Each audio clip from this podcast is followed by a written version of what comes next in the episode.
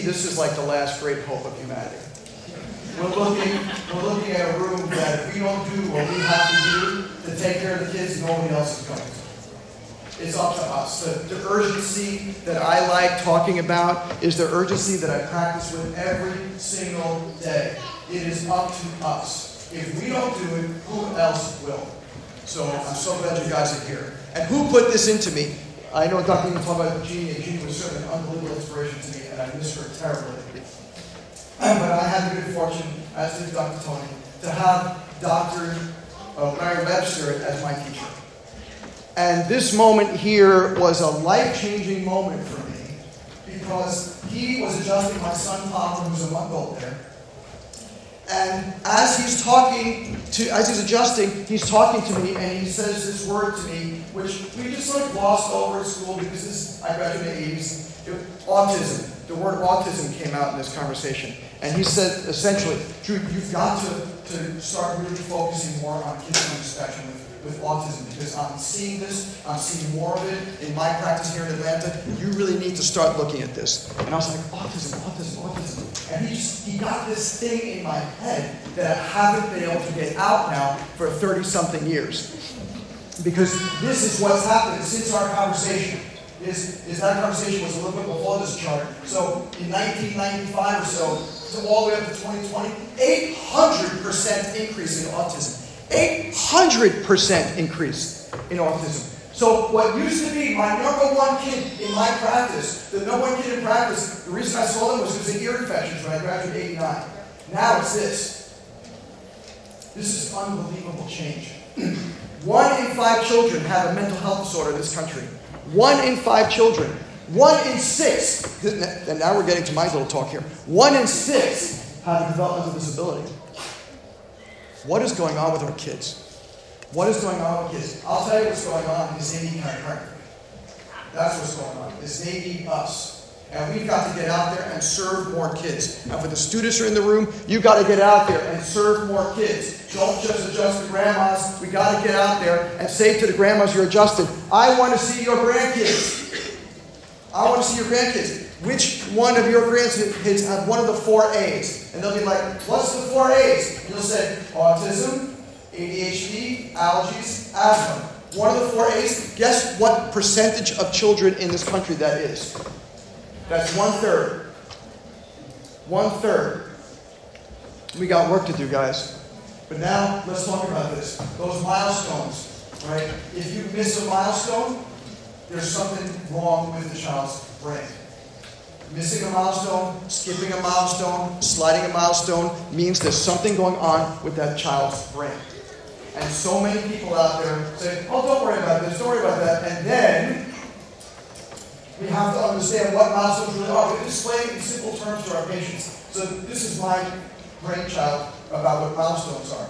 Milestones are like apps that need to be updated. But what happens is every time you update the app, it changes right? So first you have the heads up baby app, and then you have the rolling baby app, and then you have the crawling baby app, and then you have the walking and talking baby app, right? And that's what happens. But you, you've got to get that update, right? So here's an update, and if you're a neurotypical kid, when you get the little message, ding, you got to update this. You can't use that app until it's updated. Just go into the app store and press update, and it updates. But what happens if you don't get that message, or if you get this message, you get an error message, unable to install the update? This is what's happening to our kids. This is what's happening to our kids. They can't install the updates. We've got to take control. We've got to get into our communities and teach our parents that there's chiropractic that can reconnect the disconnected kids.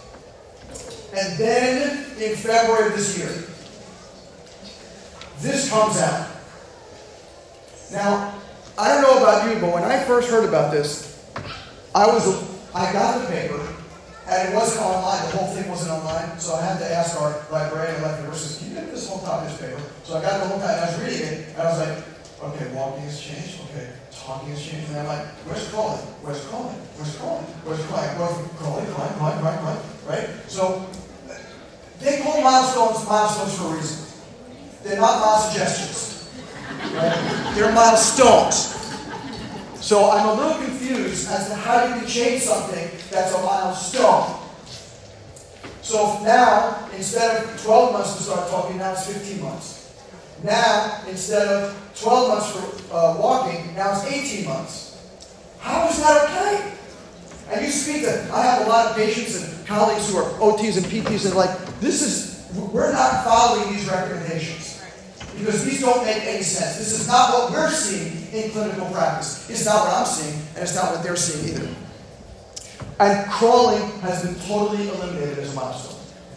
And you don't want to know why. Like I, I, I said, I was searching, what, what would make them do this, right? I was searching, and this is why the removal of crawling milestone was not due to its unimportance, but rather because the scientific literature is inconsistent in how it defines crawling and at what age should be achieved. So what that means is, like, because we really can't figure it out, we just shouldn't have it as a milestone. Let's just brush it aside, right? Because because it's too confusing.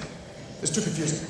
So instead of saying, well, milestone is a range, or milestone should be like this, or crawling should be like this, they completely eliminated it altogether. And what they did during in this whole 70-page document was they changed 67% of the milestones to older ages. You know what that looks like to me? That looks like delaying early intervention. Even though they're claiming that they're trying to have more intervention earlier, I am a little confused as to how that works. Because if a child isn't talking until 15 months or walking to 18 months, isn't that longer? So I'm sorry, I'm, I'm, I'm just confused at the timetables here. And what I think this is, is I call this normalizing pathology. We're making what looks, was everyone was happening to everybody, we're making that okay. Because there are too many people out there who are making too much of a fuss. So let's just normalize it. So I read this paper about milestones, and it talks about the timing intensive early intervention, how important it is. And one of the things they say is a one hour increase in intervention actually creates a three point increase in the, in the results of the child. So I'll give them one more hour. I'll give the kid eight adjustments in a month and give them some daily functional exercises to do. Why not? There's an extra hour. So you get all kinds of points of intervention because of what we do in our practices. So one of the things, just as I have to, mention this, because I mentioned this in all my talks, we've got to put our kids down on the floor when we look at them. We've got to kid, put our kids down on the floor. Don't just hold them in your laps or have the parent hold them in their laps. Because if you go in and they're on your lap and you play with them, adjust them, have them go on their mom's belly, sit on them, and say, hi, high five, and that's, the, that's all, you've missed how they're interacting on the floor. Because the floor, the floor is, should be the workplace of the child. Face down should be the workplace of the child once they're past six weeks old. So I urge you to make sure, if you're not doing this already, to make sure you get the kids on the floor, and especially your first exam. See what they're doing. Are they holding their head up? We just had a kid a couple days ago, new patient, little munchkin, had a rough kind of a birth, three months old, put him on the floor, we put like, you know, some uh, nice uh, towels on the floor, and he couldn't hold his head up. He's three months old. And she's like, is that a problem? The doctor says it's not a problem. Like, but you know what that is? That child is stomach right? Upper cervicals, right? Proprioception, occiput, atlas. Start adjusting in a couple of days. Put him face down on our chiropractic bench, and he's already lifting up his head after a few adjustments, right? This is how we have our hands. In our hands. And we have to, so we put them on the floor. Are they rolling normally? Right? When a child rolls, they're supposed to turn their head and move their arm and move their leg all in the same direction. Or are they rolling in opposite directions, paradoxically? Does the head go one way and the arm go like this? You can't roll like this. I'm always testing kids. I always say to parents, hey, are they rolling? No, oh, they're having some trouble rolling. So I said, okay, let's put them on their side. Let's find out what it looks like for them to roll. And you put them on their side, you know, on the floor, on the of bench, you know, protecting them, of course. And they go like this, and you'll see them do this. And you just have to say, hey, you have to train them at home. Let's do an exercise. Get their head like this. Get head like this. No, you're going to go like this. Move your head. Because that's going to teach them how to roll. Whatever they can't do, we're going to teach them how to do. And why is it so important? And this is the thing I think that so many people are not connected with, is that problems as a baby that are not resolved turn into problems in school and beyond. So if you don't fix something when it's a problem over here with the milestones, those problems can turn into all kinds of different things later on. For instance, I don't know how many of you guys have read this paper. If you've heard me talk, you've heard uh, my 12 hour talk, you know that I talk about this a lot. movement analysis can may be useful in early diagnosis of autism. I wrote this is an 1998 paper, it's an old paper, but this is the seminal paper. This is where it all began, when they started looking and saying, wow, movement may have something to do with, uh, with autism. And so from the Teitelbaums. And then Heiner Biedermann, Dr. Jeannie turned me on to this book, uh, Manufacturing Children. Says, he talks about KISS syndrome, the torticollis kind of things. He said KISS syndrome turns into what he calls KID syndrome, starting around two, three years old.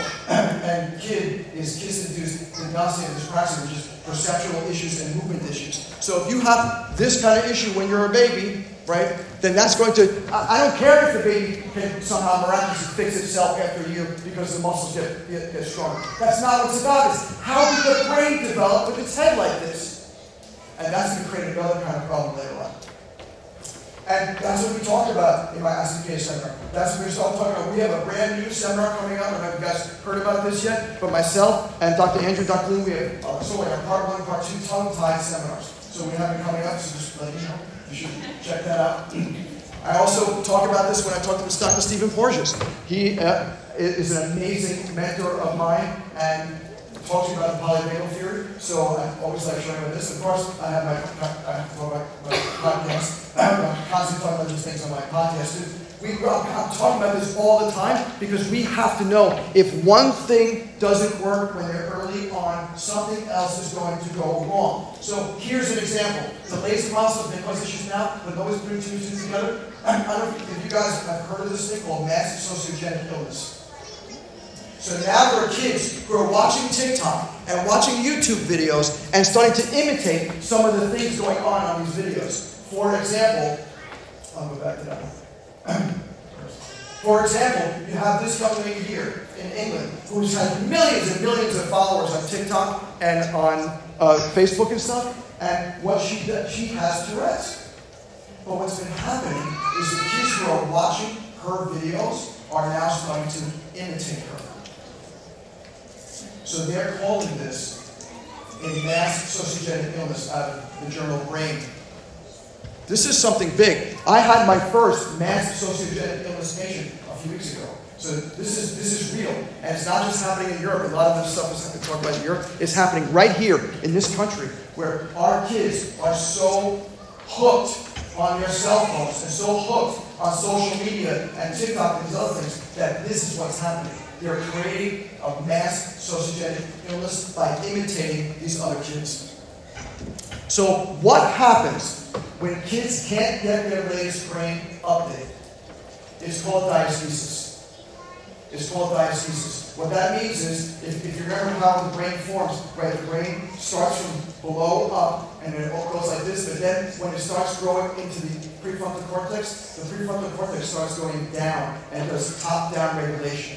But what happens if there's a problem somewhere in the lower part of the brain, like the brainstem where the primitive reflexes are? What happens if there's a problem there? And now upstream, there's other problems because of it.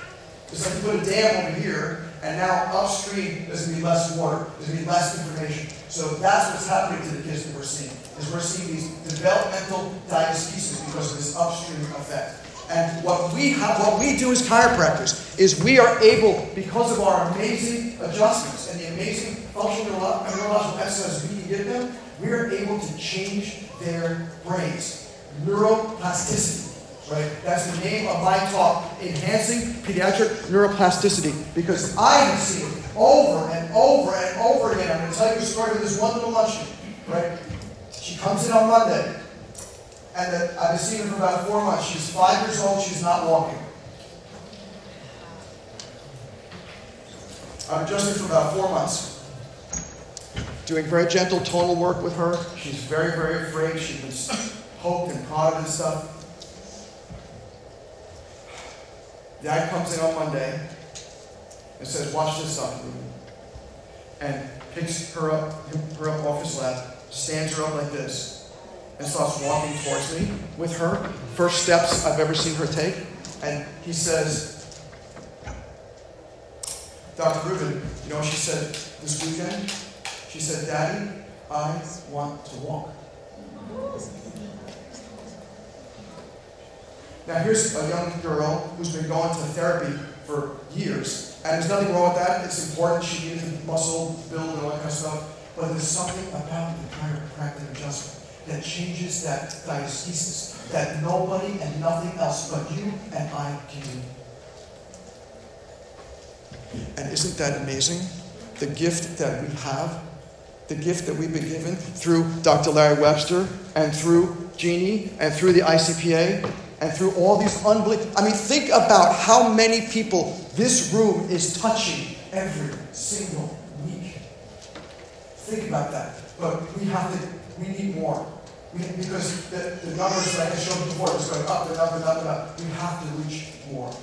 And that is the urgency with which I speak. That is the urgency with which I come to you guys. That is the, the gratitude to see this many of you here on a Friday afternoon with whatever it took to get you here last night and this morning, whatever, to get you into this room because we've got to serve the kids. We've got to serve the pregnant mamas. It is up to us to do this sort of stuff. Brain-based chiropractic changes kids' trajectories from disconnected to reconnected. That is what we do. That is who we are. We can change kids' brains. We can take this functional neuroplasticity that exists in this little girl who's unable to walk and watch her walk. And it wasn't quick, it's not an instant thing. That's not what it's about. It's about slow and steady wins the race. Slow and steady wins the race. It's about setting up a, an office of safety, Dr. Porges told me, setting up an office of safety of trust. And when you set up this place of safety and trust, now they can open up and you can watch them become the little kids that they can become. Thank you so much, guys. I appreciate it.